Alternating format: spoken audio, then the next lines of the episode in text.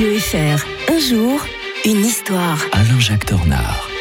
L'historien de Radio Fribourg est là, il s'appelle Alain-Jacques Tornard. Bien le bonjour Alain-Jacques. Bonjour Mike. Si on fait une petite recherche sur Internet, on trouve évidemment que vous êtes l'auteur de la Révolution française pour les nuls, euh, toujours disponible aux éditions First. Alors justement, ça tombe bien, on va revenir en 1789 aujourd'hui, en 24 janvier comme aujourd'hui. Ce jour-là, on pouvait dire la démocratie était en marche, hein, les Français rédigeaient leur cahier de doléances. Oui, alors forcément que cette date n'est pas spectaculaire, c'est pas le 14 juillet, Hmm. mais pourtant c'est une date fondamentale. À partir de ce moment-là, plus rien ne sera comme avant. Louis XVI décide de convoquer les États généraux et pour ce faire, il demande à, ch- à chaque ordre, c'est-à-dire le clergé, euh, le tiers-État et la noblesse, de rédiger des cahiers de doléances.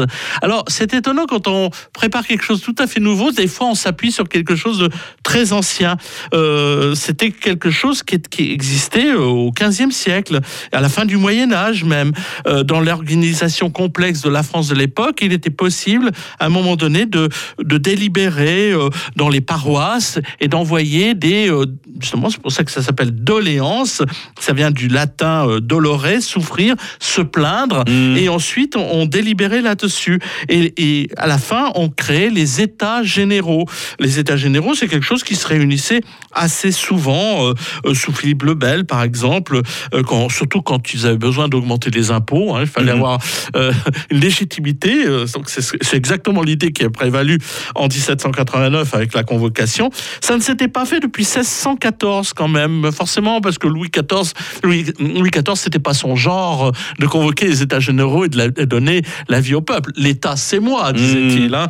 Alors, tandis que là, le problème, c'est que la France, elle est, elle est au bord de la banqueroute. Euh, les impôts ne rentrent très mal. Il y a eu euh, beaucoup de crises économiques. Et euh, voilà pourquoi on demande aux gens leur avis, surtout pour pouvoir après leur- ne pas en tenir compte. D'ailleurs, Macron fera exactement la même chose en 2018 à la suite des, euh, des Gilets jaunes. hein. Il avait convoqué de- Ah ouais, de- ouais. et ça n'avait absolument rien donné. Le problème, c'est que quand il y a un projet, c'est-à-dire un projet de substitution euh, qui est possible, c'est-à-dire créer une nouvelle société, eh bien, euh, ça, là, la révolution est vraiment en marche.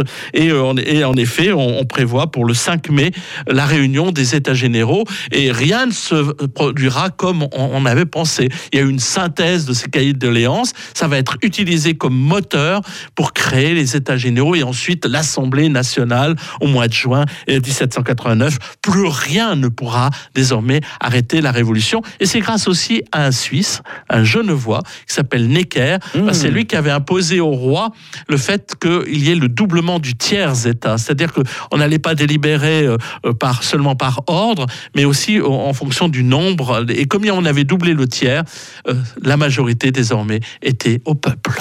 Nous serons demain le 25 janvier. On va revenir en 1971 évoquer un terrible dictateur qui ce jour-là s'emparait du pouvoir dans un pays qui s'appelle l'Ouganda. Ce sera Idi Amin Dada. C'est pour demain. Pour aujourd'hui, Alain-Jacques Tornard. Excellente journée. Bonne journée. à